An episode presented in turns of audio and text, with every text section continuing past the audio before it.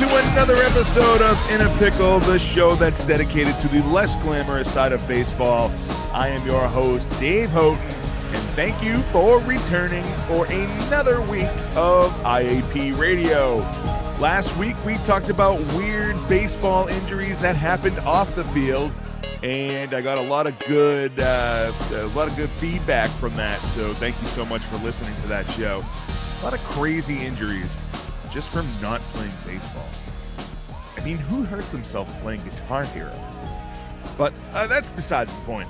So this week is all about dumping your responsibilities in order to do something else. A lot of people just don't like to do what they need to do. In fact, some people just like to do whatever the hell that is they want to do. So today we're talking about a former Major League All-Star who played for over thirteen years on six different teams. Today, we're talking about Danny Tartabull. Now, I just want to put a little disclaimer at the top of this show right now. It's not my intention to continuously do players who have played on the Yankees. Uh, we had Mike Kekich, Fritz, Fritz Peterson, From um, our very, very first episode, the wife swapping Yankees. Uh, we did one, uh, Mel Hall. He was on the Yankees. We did one, uh, the Final Destination episodes where Hideki Arabu um, ended up killing himself. We did one. we did one, uh, uh, Steve Howe. Uh, he played on the Yankees. Uh, Chad, Chad Curtis. He played on the Yankees. And Ken Clay, who also played on the Yankees. Listen, it's not my intention to dump all over the Yankees. You know where I'm from. Uh, you know who my favorite team is, so I don't have to say that again. But in case this is your first time on I A P Radio, I'm from Boston, and I'm a huge Red Sox fan. So Yankees suck.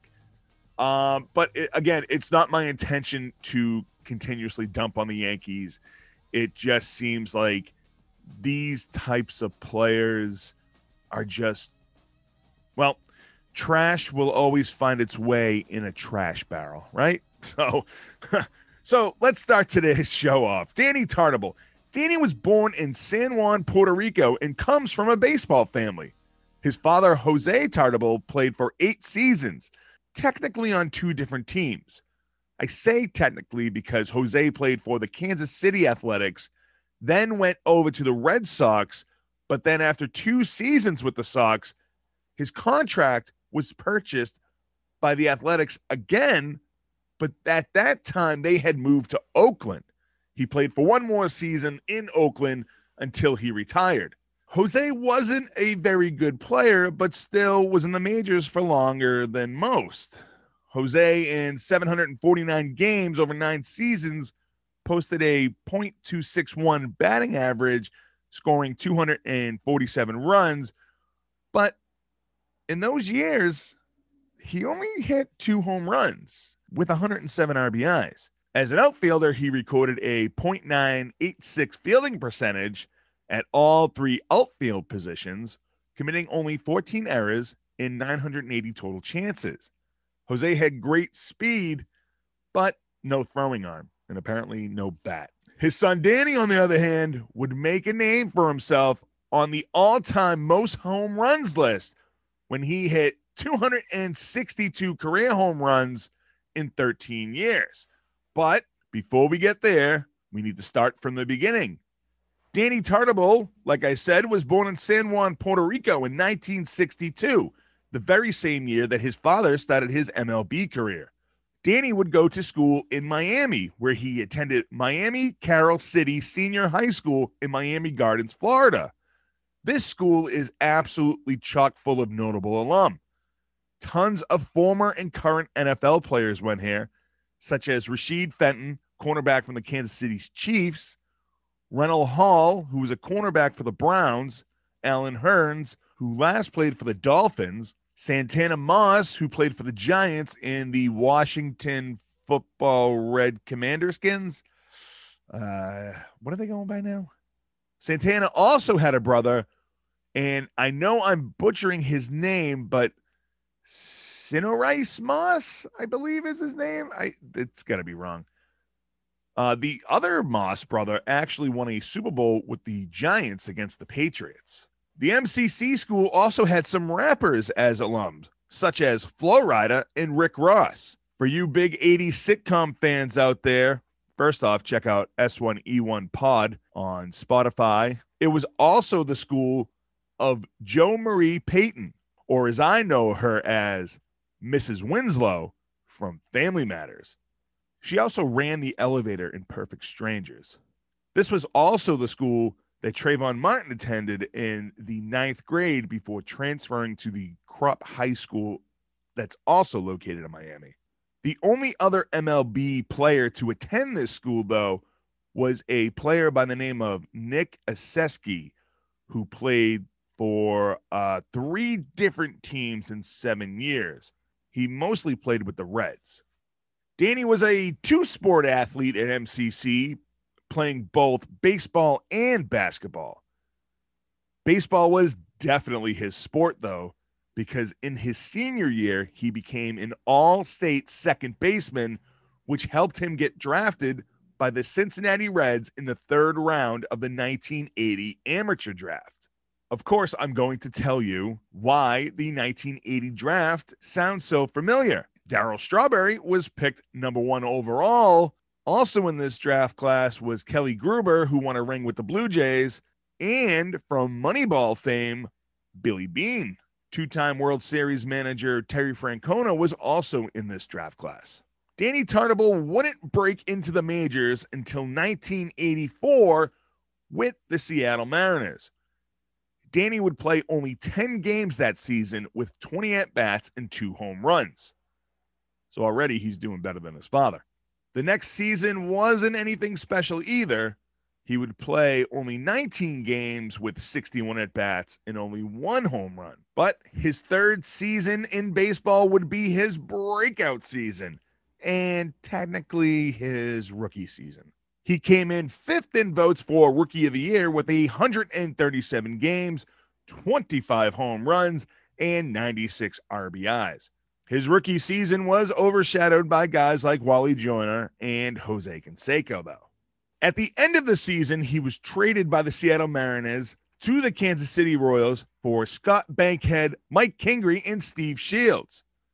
The nineteen eighty-seven Royals are two years removed from their last World Series win, and this team did everything in their powers to stay on track.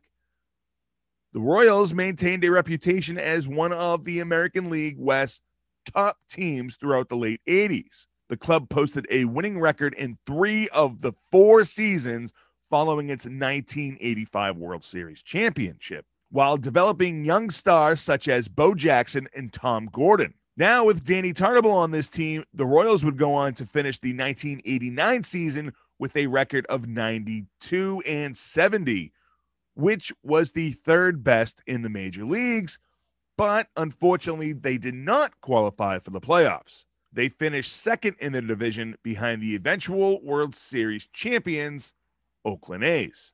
In nineteen ninety-one, Danny Tartabull would make it to the All-Star Game as a D H. In that All-Star Game, the A L beat the N L four to two, while Cal Ripken Junior won not only the Home Run Derby, but the All-Star M V P.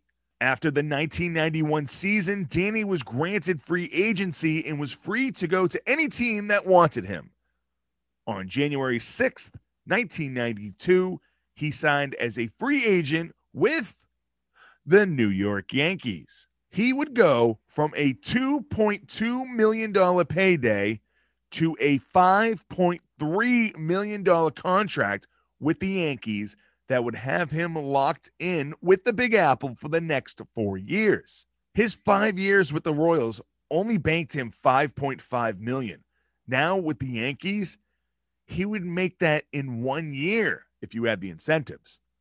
His four years with the New York Yankees, Danny would make over twenty million dollars. During the nineteen ninety-four M L B strike-shortened season, Tartabull and a handful of other striking players appeared as themselves in the November twenty-seventh, nineteen ninety-four episode of Married with Children.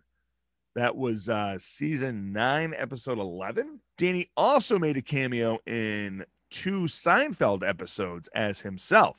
Four years would come and go, and on July twenty-eighth, nineteen ninety-five, Danny was traded to the Oakland Athletics for Jason Beverlin and Ruben Sierra.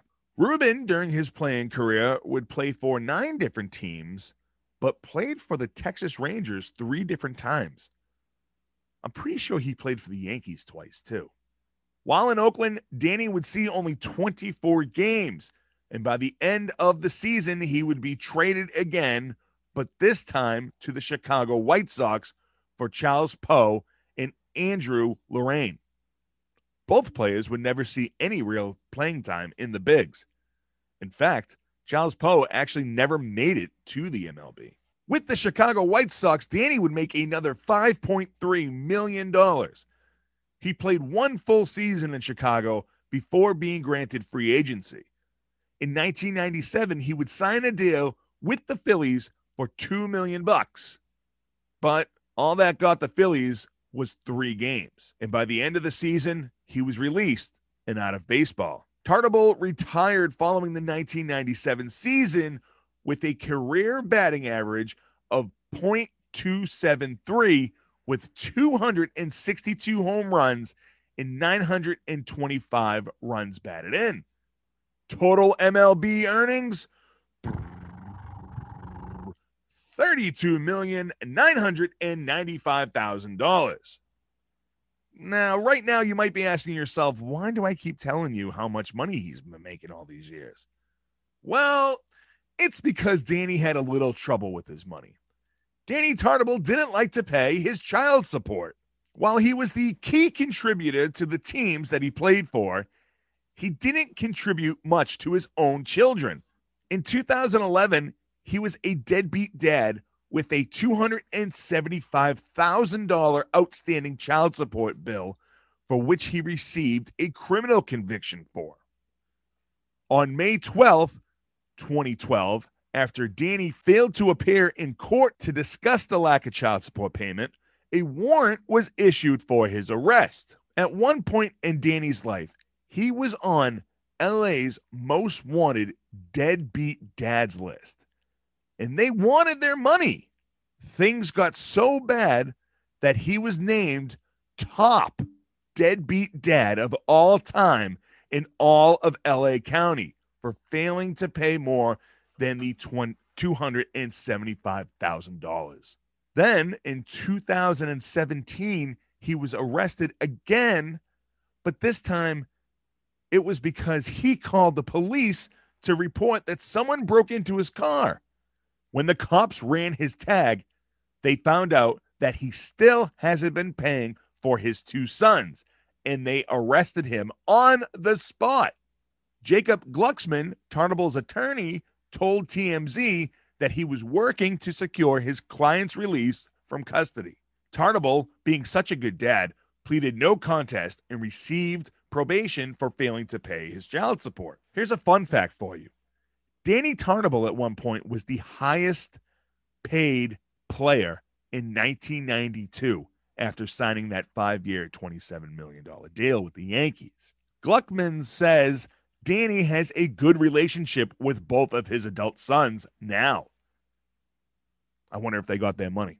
And on a serious point, though, many families in America are facing similar child support problems, although most likely do not involve celebrity status or hundreds of thousands of dollars. Every situation is different, and even minor amounts of unpaid child support can make it difficult for parents to make ends meet. If you or someone you know is struggling because of lack of child support payment, help is out there. So that is Danny Tartabull. Again, I don't mean to constantly go after the Yankees, but it just seems like, uh, like I said at the top of the show, uh, trash likes trash cans. No, I'm only kidding everybody in New York.